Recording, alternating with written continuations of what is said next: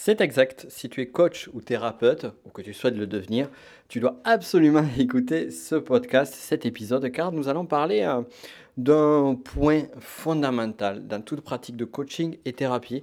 D'ailleurs, si tu es euh, un bon coach ou thérapeute, eh bien, tu connais probablement ce concept-là dont je vais parler, mais ce n'est pas bien grave parce que nous allons aller un petit peu plus loin. Et euh, si tu ne le mets pas, pas alors il y a ça aussi, c'est est-ce que tu le connais? C'est une chose. Et surtout, la seconde chose, c'est est-ce que tu le mets en pratique? Parce qu'il y a toujours un grand delta entre toutes les connaissances que l'on a, que l'on peut euh, développer, et euh, finalement la mise en application de celle-ci. Donc on va voir tout cela en détail. Je vais également te parler aussi de ben, finalement de, de, de, de, de typage de personnalité, même si c'est pas du tout du tout le sujet. Bref, allez, on va rentrer dans le vif sujet. On est parti. Je te souhaite la bienvenue sur ce podcast Connaissance de soi entre psychologie et spiritualité. Je suis Nico Pen euh, et euh, je forme euh, plein de personnes, tout particulièrement les coachs et thérapeutes ou en devenir.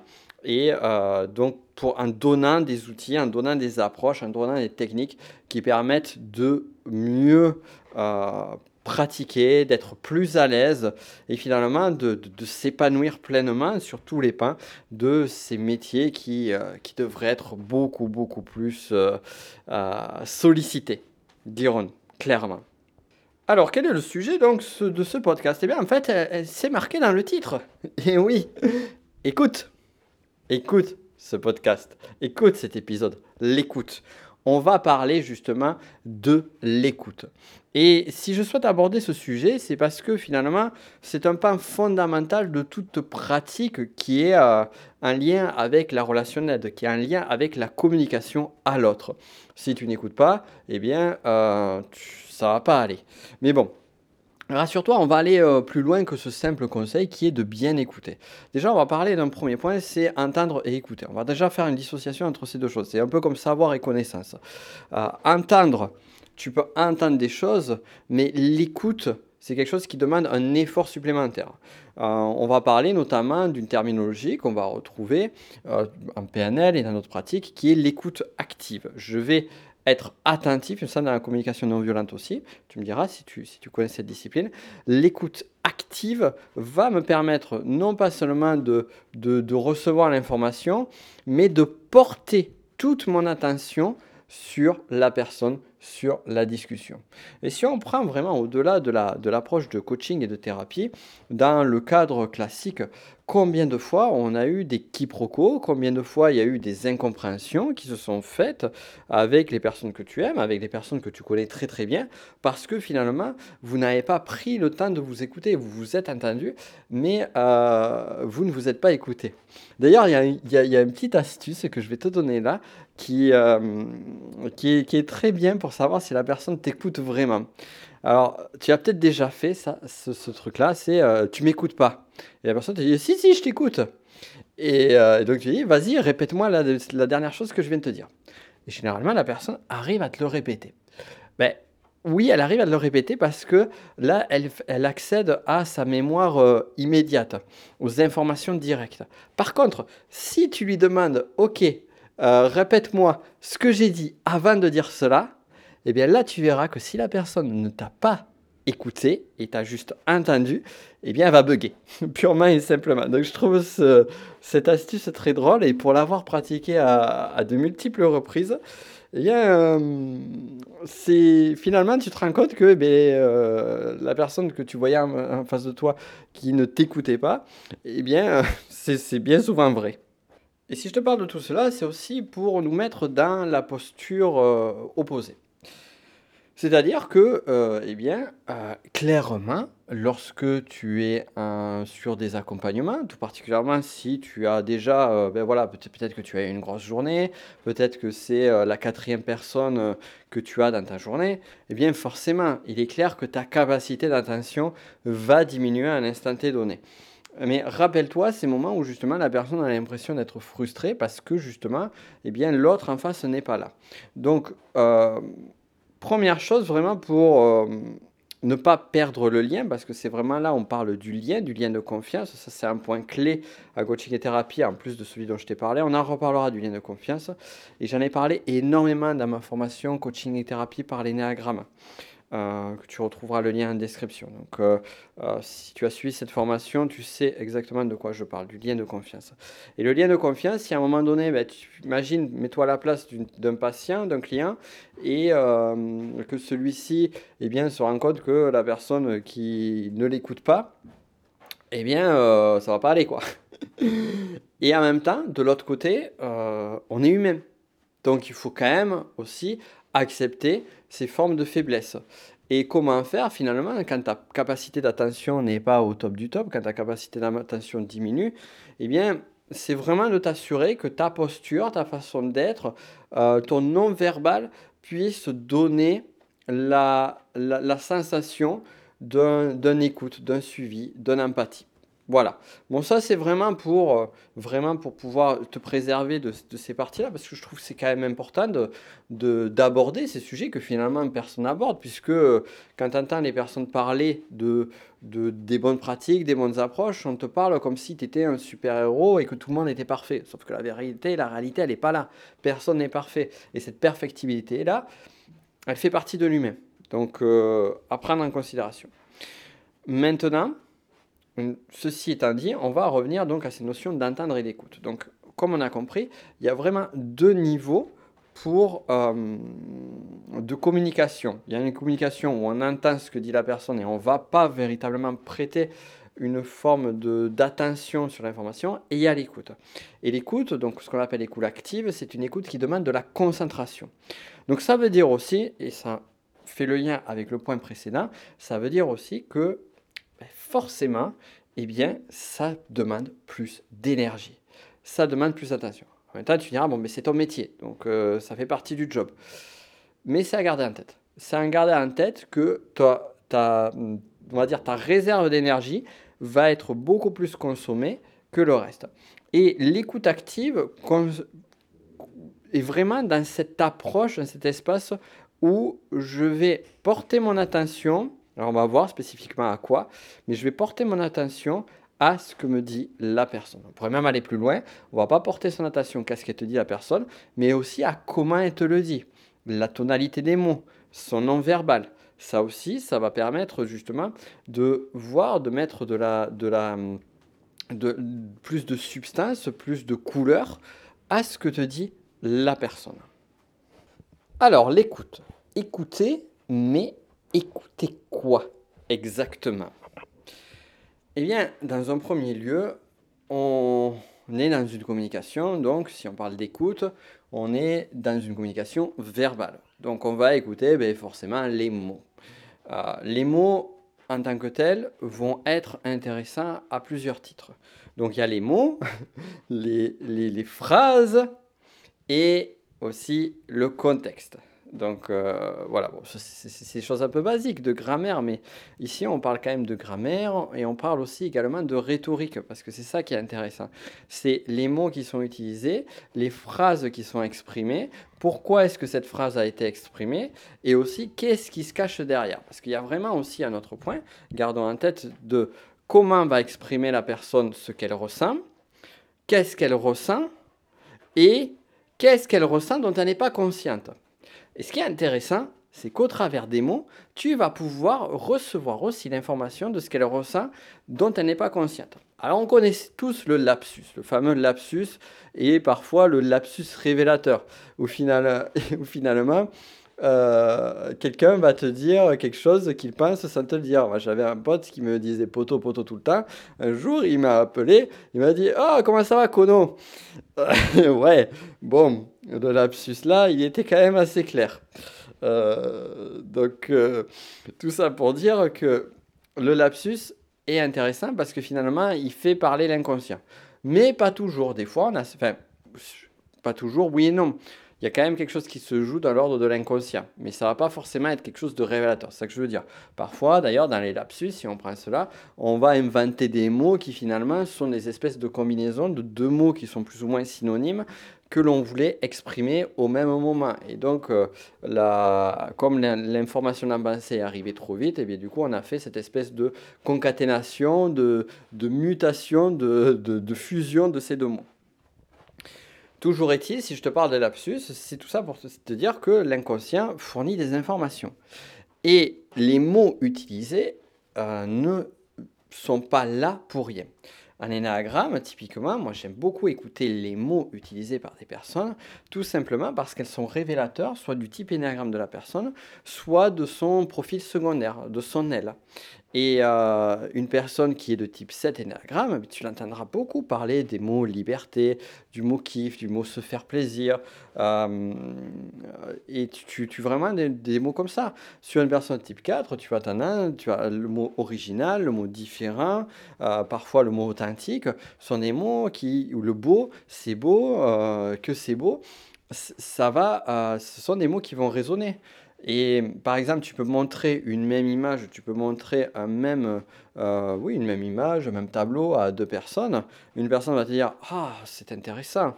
L'autre personne va te dire Waouh, c'est génial. Et une troisième personne va te dire Waouh, qu'est-ce que c'est beau.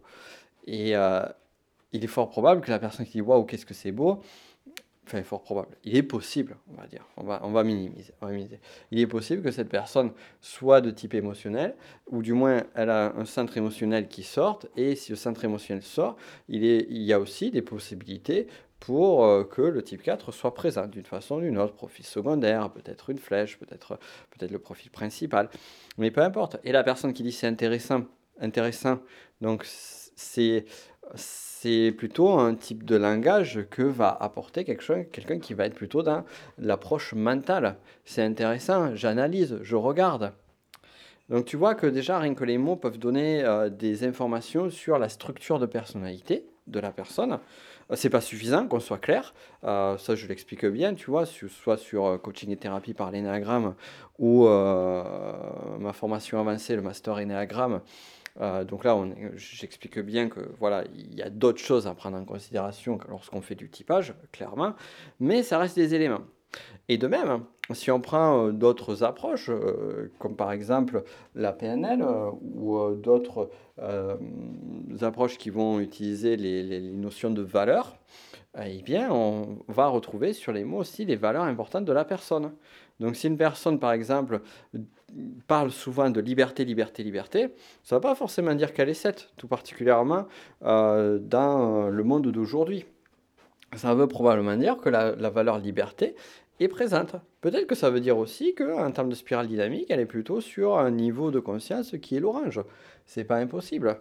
Euh, là où une autre personne euh, va parler de règles, de morale, et là, typiquement, on va peut-être être plutôt sur un, niveau bleu. Donc, peu importe en fait c'est ce que je veux te dire là, je ne suis pas en train de te dire tout ça pour te perdre. Au contraire, je suis en train de te dire tout ça pour t'aider à te, à, trouver dans le sens euh, que oui, les mots vont être des indices qui vont être lâchés ça et là, euh, que nous, en tant que détectives, vont nous permettre de mieux cerner, de mieux comprendre la personne qui est en face de nous, mais aussi euh, ou plutôt et aussi, vraiment le, le, but principal, c'est pas de dire ah cette personne elle est euh, type 4 énéagramme en bleu spirale dynamique euh, et elle a une fonction cognitive principale qui est un intuitif extraverti. Non, c'est pas ça qu'on recherche. Nous, ce qu'on recherche, ça j'avais bien insisté sur coaching et thérapie par l'énagramme, dans le sens où l'énagramme est un outil pour aider, pour accompagner, et le but n'est pas de trouver la typologie, de personnalité de, de la personne qu'on accompagne, mais au contraire de se servir de ces outils-là pour justement nous aider à mieux accompagner, pour nous aider à mieux euh, guider la personne en face. C'est ça qui se passe en fait, c'est ça qui se passe véritablement. Et donc les mots en tant que tel, le mot, les mots, la répétition de mots, pourquoi est-ce que a été choisi tel ou tel mot plutôt qu'un autre, eh bien ça, ça va t'aider beaucoup. Et le truc, c'est que tu n'as pas à analyser chacune des phrases, tu n'as pas à te focaliser sur des mots, juste être concentré, juste être en écoute active. Et quand il y a des choses qui arrivent, les choses qui, qui pop, qui arrivent devant toi, eh bien, euh, tu les prends, tu les intègres comme des éléments euh, utiles pour toi. Mais tiens, par exemple, euh, toi, tu travailles beaucoup peut-être avec la pyramide de Maslow, avec la notion des besoins, et finalement, tu te rends compte qu'il y a beaucoup de sémantique qui est liée à la reconnaissance. Eh bien, tiens, c'est un élément qui est intéressant parce que justement, par rapport à ce que tu vois, ben, tu te rends compte que le besoin de reconnaissance, c'est un besoin qui est très fort et qui n'est pas rempli. Donc, qu'est-ce que je peux faire avec ça? Et euh, si ben voilà, tu travailles à la pyramide Maslow et que tu ne connais pas l'énéagramme, euh, ou que tu connais très peu l'énéagramme, tu te dis Ah, peut-être que c'est le type 3, mais je ne suis pas sûr, ceci, cela. Si vraiment voilà, ça t'amène de la complexité, mais ça, tu le mets de côté. Ça, c'est pas c'est pas le moment pour toi ou c'est pas le moment là où ça n'a pas de sens. Utilise les mots, utilise ce qui arrive selon ton approche, selon tes approches, selon ce que tu maîtrises, parce que ce qui va se jouer pendant la séance de coaching ou de thérapie, selon ce que tu fais, c'est euh, comment tu vas pouvoir utiliser à l'instant T donné ce que te donne comme euh, matériel la personne que tu es en train d'écouter. C'est ça vraiment qui se joue à cet instant T donné. Donc on n'est pas là à se dire à, aller essayer de, réinventer des roues ou à essayer de combler des manques ou des lacunes ou, euh, ou à tricoter avec des choses que l'on ne maîtrise pas. Non, on prend ce qu'on a et on s'en sert pour justement pouvoir améliorer notre approche directement avec la personne. Voilà. Donc ceci étant dit, sur les mots, il y a plein d'autres choses, il y a plein d'autres façons d'approcher les mots. Par exemple, une personne qui va être très axée sur euh, le, corporel, euh, tout ce qui est, on va dire, plutôt d'ordre psychocorporel, je ne sais pas si la terminologie est bonne, euh, eh bien, cette personne-là va écouter des, les mots qui sont liés aux mots, justement, aux douleurs. Euh, donc si une personne euh, dit ben voilà j'en ai j'en ai plein le cul par exemple, ben voilà ça dit des choses d'un point de vue euh, des, des, anatomique, d'un point de vue de, peut-être de problèmes, si c'est des problèmes, des problèmes digestifs par exemple. Et donc tout ça pour dire qu'en fait c'est d'une richesse énorme. Maintenant qu'on a parlé des mots, parlons des phrases aussi. Les phrases qui sont utilisées. Il y a plein de choses aussi à dire sur les phrases. Euh, et je me rends compte que ce podcast n'est pas suffisant pour un sujet que je pensais qu'il serait euh, beaucoup plus court que ça. Mais c'est ça qui est bien. Les phrases. Les phrases, déjà, la temporalité de la personne. Est-ce que quand elle te parle d'un souvenir, par exemple, est-ce qu'elle te parle au présent? Est-ce qu'elle te parle au passé? Est-ce que quand elle te parle d'elle, elle te parle de façon associée, je suis, ou plutôt d'une façon dissociée? Je me vois en train de faire ça. Ou euh, lorsque j'étais à tel endroit, euh, la façon dont la phrase va être tournée, la façon dont les verbes vont être employés, vont donner également des indications de comment se ressent la personne par rapport à ce qu'elle vit. Et ça, c'est aussi intéressant. De même, voir également, et là on en vient au point d'après, c'est pourquoi cette phrase? Pourquoi cette phrase a été utilisée et pas une autre? Pourquoi plus en amont, est-ce que la personne parle de ce qu'elle parle? Pourquoi est-ce que la personne, là, à ce moment donné, elle est en train de me parler de ses vacances qui se sont mal passées il y a trois ans de cela, alors qu'on était en train de parler de son activité professionnelle?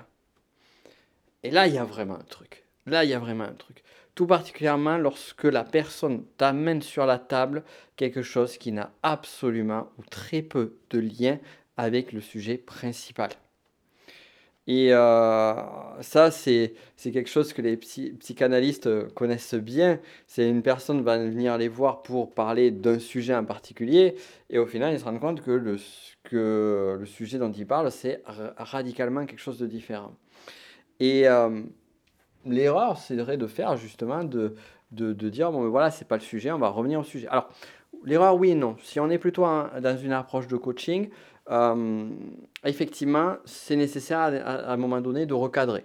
De même, selon ton approche de thérapie, certaines thérapies, euh, il y a une nécessité, de, même de façon générale, de temps à autre, il est nécessaire, de recadrer. Cependant, si quelque chose se présente à l'instant T donné, c'est que c'est juste, tout est juste. Donc si c'est là, c'est qu'il y a un sens. Et qu'est-ce qui se passe derrière? Euh, et, là, on en vient vraiment au sujet de fond, sur l'écoute active, sur le fait d'écouter, de, vraiment se focaliser sur ce que dit la personne, c'est euh, d'aller euh, voir, d'aller rechercher ce que la personne est en train de me dire.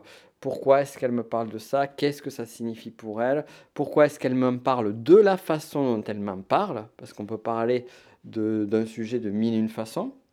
Euh, par exemple, une personne va parler de, si on lui dit, ben, parle-moi de ce qui s'est passé ce mois-ci pour toi, ben, une personne va axer sur le travail, une autre personne va, axer sur la famille, une autre personne va axer sur ses relations aux autres. Euh, une autre personne va parler de façon, ben, euh, la, première, la première semaine s'est passé ça, la seconde semaine ça, de façon très, très organisée, très hiérarchisée. Et donc, là encore une fois, ça dit des choses sur la personne. Euh, donc c'est vraiment ce travail régulier que l'on va faire d'écoute, d'écoute régulière, d'écoute active qui va aider. Et enfin, le dernier point que je, que je veux te rajouter, qui est justement cette différenciation entre entendre et écoute. Entendre, tu entends la personne et très rapidement, eh bien, tu vas poser, calquer ton, ta carte du monde sur cette réalité-là et très rapidement dire ah oui je suis pas d'accord, ah je suis d'accord et ainsi de suite. Tu vois dans des, discussions comme ça, tu vas très vite te positionner toi par rapport à ce que va te dire la personne.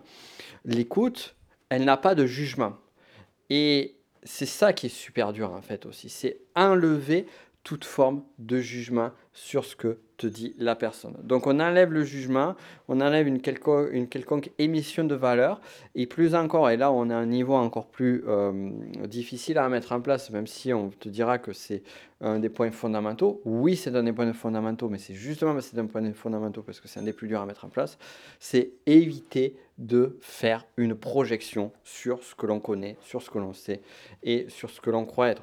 pareil, encore une fois, j'en parle abondamment sur euh, coaching et thérapie par l'énéagramme. Cette idée que, eh bien, euh, nous, on voit la réalité selon notre propre prisme, qui est lié à notre terme, à notre typologie de personnalité, à notre ego, à notre histoire, à notre niveau d'évolution. Bref, on peut intégrer toutes les approches de psychologie liées à la personnalité sur ce sujet-là. Et, euh, et l'autre personne, de l'autre côté, euh, elle voit les choses de façon différente. ça, c'est évident, c'est évident, on le sait. Mais qu'est-ce que c'est dur, qu'est-ce que c'est difficile d'arriver à une forme de neutralité, de lâcher on va dire, de lâcher ses croyances, de lâcher ses présuppositions, euh, de lâcher sa perception et d'aller se mettre empathie, alors pas forcément une empathie émotionnelle, mais plutôt une empathie mentale, je dirais, se mettre en empathie avec ce que dit l'autre pour justement pouvoir l'accompagner selon ce qu'a besoin l'autre et non pas ce que je pense que l'autre a besoin. Je crois que je vais te laisser là-dessus. On a encore beaucoup de choses à aborder ensemble. Euh, on le fera sur d'autres épisodes. Donc, si tu n'es pas abonné à ce podcast, je t'invite à le faire en cliquant euh, sur euh, bah, le lien d'abonnement. N'hésite pas à mettre une note et un commentaire si tu as aimé celui-ci. C'est toujours très très aidant pour moi. Et si tu veux aller plus loin immédiatement, eh bien, tu as toute une série de liens en description. Je t'invite à regarder cela. Sur ce, je te dis à lundi prochain pour un autre épisode.